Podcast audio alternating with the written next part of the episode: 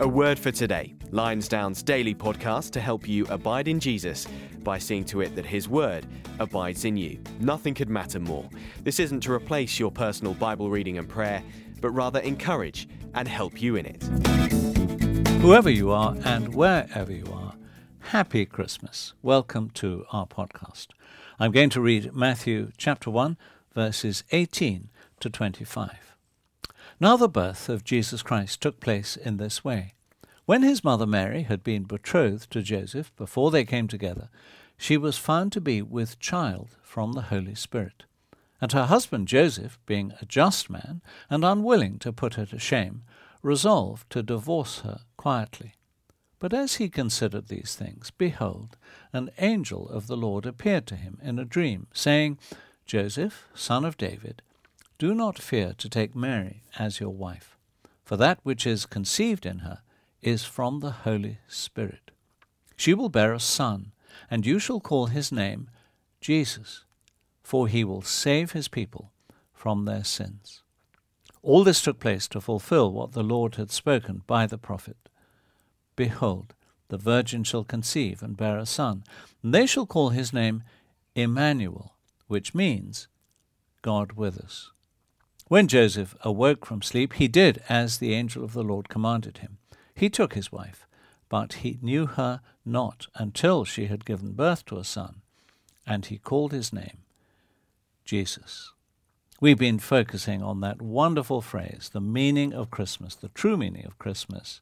He, that's the Lord Jesus Christ, God taken up, uh, human flesh, uh, God come to earth um, he will save his people from their sins. And for the last few days, we've been thinking about the nature of sin, that infinite offense against God, of which our whole world bears testimony, where we live for the creation whilst rejecting the Creator. And therein lies the reason for all suffering, death, and futility in our world. You know, humankind's problem is a theological problem. The problem is manifest in all kinds of other ways, but at its root, the greatest problem humankind faces, and forgive me for saying this, but the greatest problem you face is separation from God. Well, what is the cure for that separation? Well, I can tell you, it's not trying to live a good life. It's not uh, being religious and uh, going to church regularly and taking communion regularly. It's not giving generously to charity. It's not committing yourselves to all kinds of special causes that do good in the world. No, the only solution to the problem of sin is the solution that God provides. Because, of course, the problem is not that we have bolted the door against God, it's that He has bolted the door against us. It's very important to get that the right way round. And we can only get through that door back into the presence of God if He uh, draws the bolts on His side.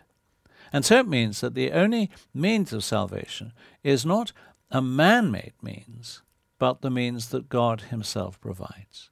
And there, dear listener, we have the true meaning of Christmas.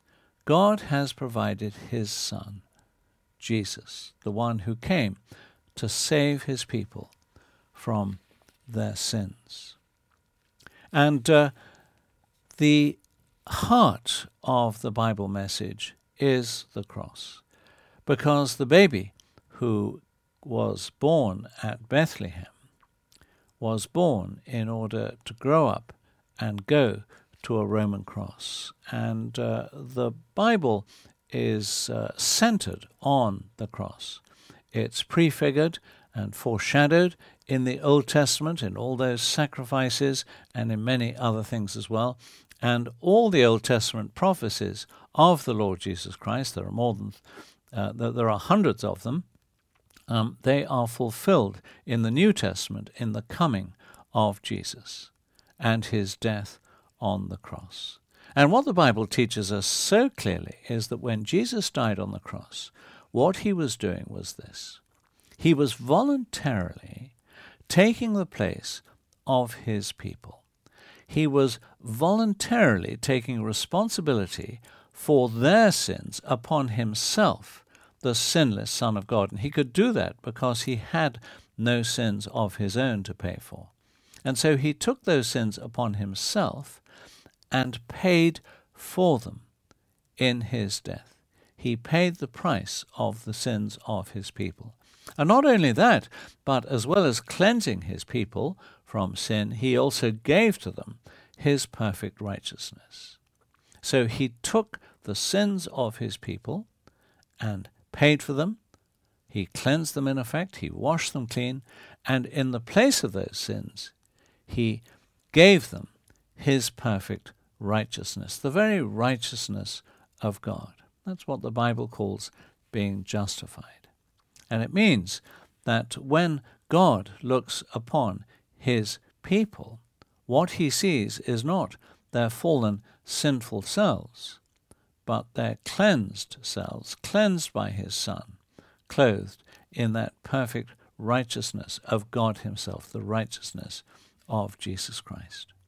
And that is the true meaning of Christmas. And everything depends upon the cross. The cross is the crux of Christianity. The word crux is just, of course, the Latin word for the word cross. It's a Christian word.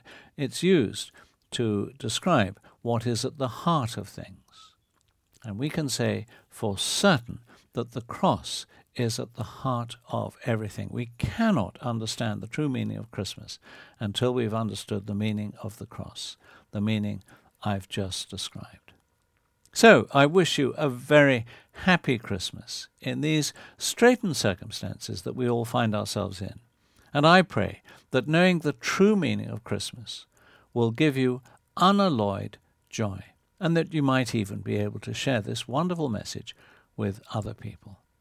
Let's pray together. Heavenly Father, what a wonderful message you have given us that we celebrate and remember on this Christmas day. Father, please, would you make this message very clear in very many places? Please, would you make your church faithful to this message?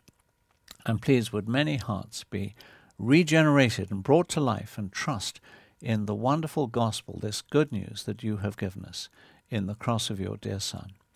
In his name we pray these things. Amen. A word for today, helping you abide in Jesus by seeing to it that his word abides in you. This podcast was brought to you by Lionsdown at lionsdown.org.